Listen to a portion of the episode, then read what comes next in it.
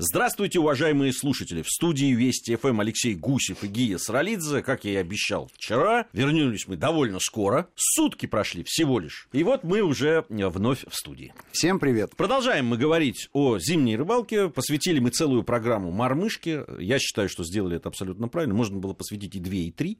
А, Согласен. Вот, но, ну, тем... ну, может быть, вернемся и рассмотрим прикладной характер наших знаний. Мы же теоретизировали, да, немного немножко... Ну, немножко если кто-то пропустил нашу программу, вы, вы можете э, восполнить это. На сайте Вести ФМ эм есть программы э, в архиве «Диалоги о рыбалке». Милости просим, посмотрите, послушайте. Есть еще одна зимняя приманка, которая появилась э, примерно в середине прошлого века, как и мормышка, собственно говоря. Но, но не у нас. Но не у нас. Это балансир, а слово это французское.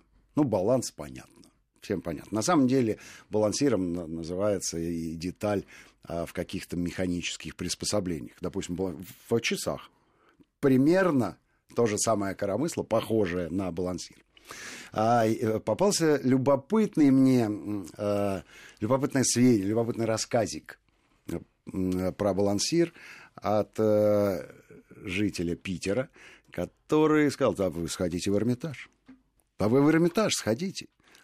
Там в э, экспозиции, посвященной каменному веку, есть прообраз балансира, сделанный из кости, со, со, следом, со следами щучьих зубов.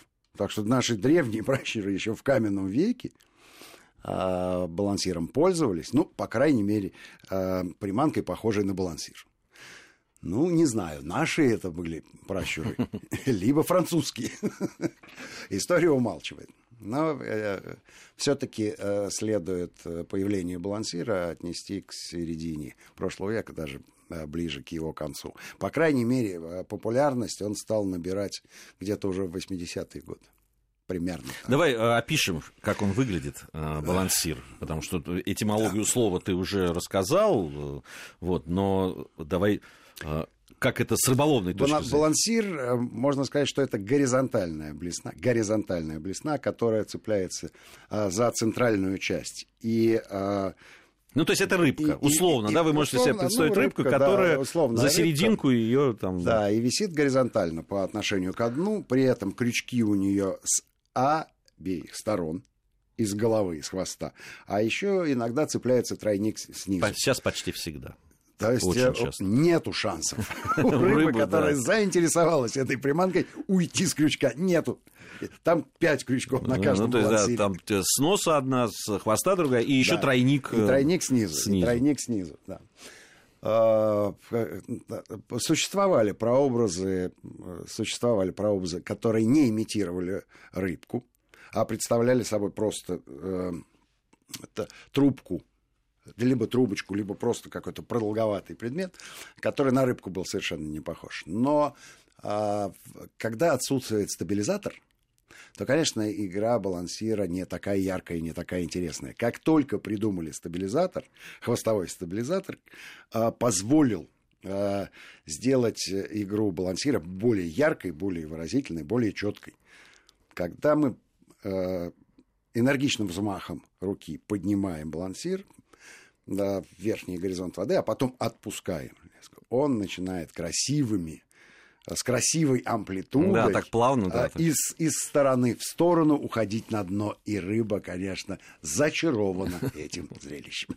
В прямом смысле этого слова. Наверное, мы, я не знаю, уже рассказывали про то, ну, как мы... неоднократно рассказывать, это правда. На Нижней Волге, да, мы просто смотрели на работу. Позволял лед, позволяла чистота воды. Сверху на работу балансира смотрела съемочная группа. Снизу на работу балансира аудитория из окуней разного размера разного размера.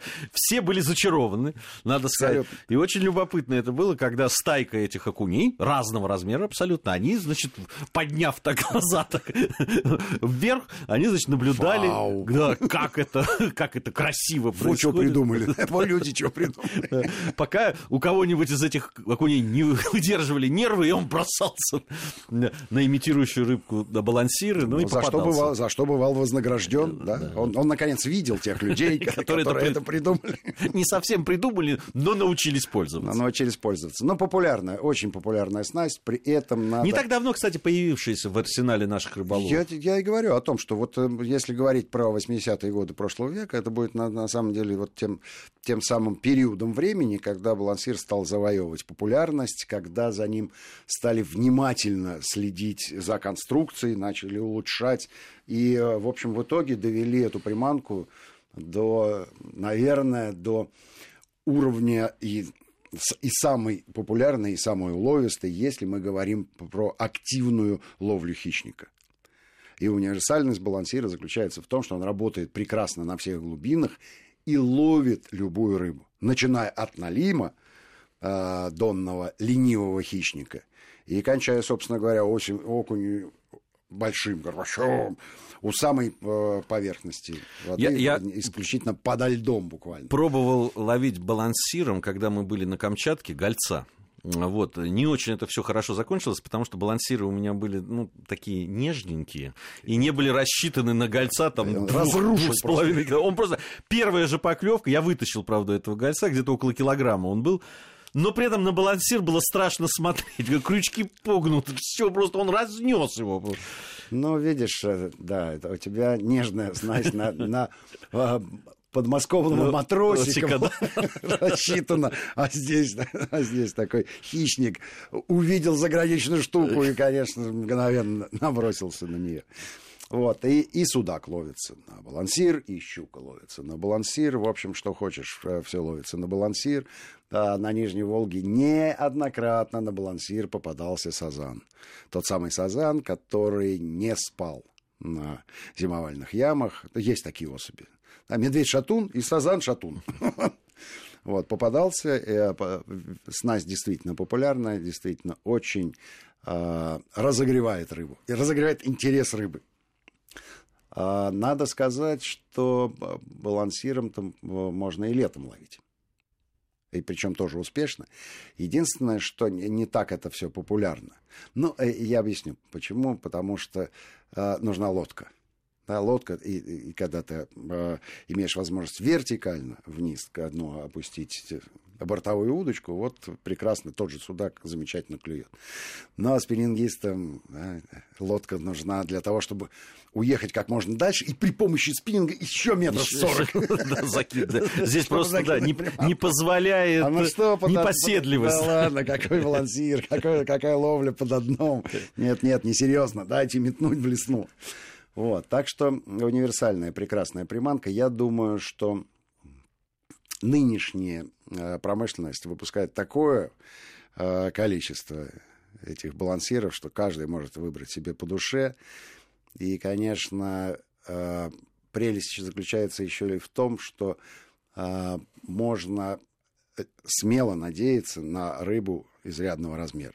И при этом толщина лески, э, которая используется, абсолютно не влияет на качество его игры, потому что леска находится в, в пассивном, скажем так, состоянии.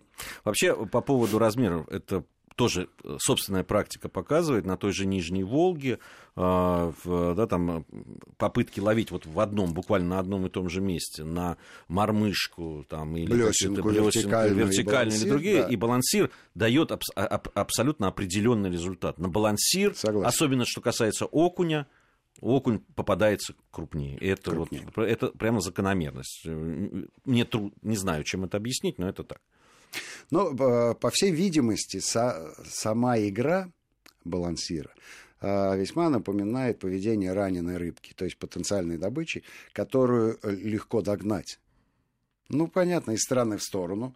Два-три э, качка, и, и даже э, плохо учившаяся в школе рыба понимает, а, следующее движение будет сюда, тут-то мы и схватим. А интересно, вот на балансировать Э, окунь особенно клюет, там очень такая э, конкретная поклевка. Да. То есть он вешается. вешается. просто в какой-то да, момент да, у тебя балансирует, и ты просто Оп. чувствуешь, как бум, и что-то повисло. И что это повисло. даже не удар, а вот такой вот это, просто зацепился какой-то груз такой. Ну да, движение было, и оно прекратилось. Стоп. Да. стоп. Всем стоп.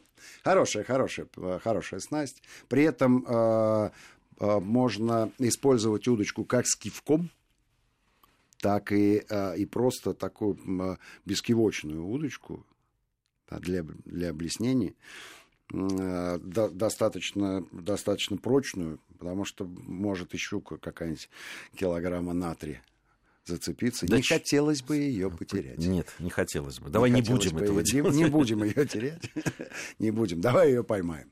Вот. Ну и э, люди, которые э, на хищника ориентируются, спокойно совершенно вольфрамовый поводок цепляют, и, и не так уж сильно влияет это на игру, на игру балансира, а уж на Нижней Волге-то поводок обязательно все-таки э, уловистые балансиры не хочется потерять, скажу так. И поэтому э, а, а страхуются. А, а, потому что если, да, если щука, то балансир может уплыть вместе с ней. Может уплыть, э, но на самом деле э, это же расходники, да, ничего вечного нет. Ну и самое уязвимое место – это как раз вот тот самый стабилизатор. Два таких э, плексигласовых э, треугольничка, которые в хвостовой части под углом 45 примерно градусов расположены. Вот они чаще всего вылетают, и надо сказать, что после этого э, балансир становится менее популярный у рыбы, потому что изменился, изменился характер игры. То есть вот эта вот придумка со стабилизатором была просто восхитительной. Рабочая вещь, рабочая деталь. Видимо, кто-то очень умный, очень умный из космической промышленности. Рыбак? Да, рыбак из космической промышленности это придумал. Вот. А, ну и э, на, надо сказать еще вот о чем. Что балансир... Мы, э, по-моему, в наших программах уже говорили об этом.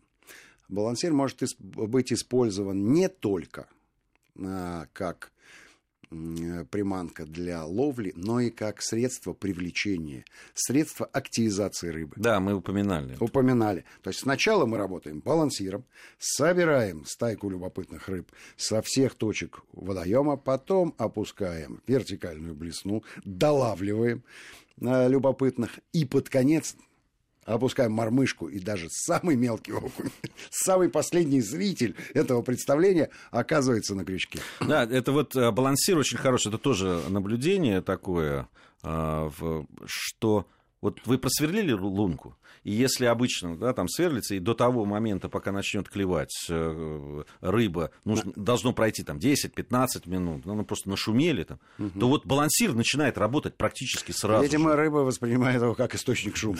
Вернее так, третий звонок, все, все в зал. То есть появляется балансир, и та рыба, которая ну, от шума там отошла от этого места, она тут же начинает собираться. Ну, это, опять-таки, да, это вот такие наблюдения, которые могут иметь э, под собой какую-то основу. Нет, но это наши собственные наблюдения. Не, ну согласен, но если говорить про Нижнюю Волгу, конечно, концентрация рыбы там существенно выше, чем во многих других водоемах. И я еще могу сказать, что а, а, не очень-то она шума боится там, рыба. Она привыкла к шуму. Но вообще Нижняя Волга, если мы говорим про какие-то банки, да, про э, протоки Волги. Там же не, судоходство не затекает ни на минуту. Я веду, имею в виду маломерные суда. Ну да, ночью, ночью запрещено на маломерке выходить, но все равно какие-то бракоши там ездят на моторах по 200 лошадиных сил.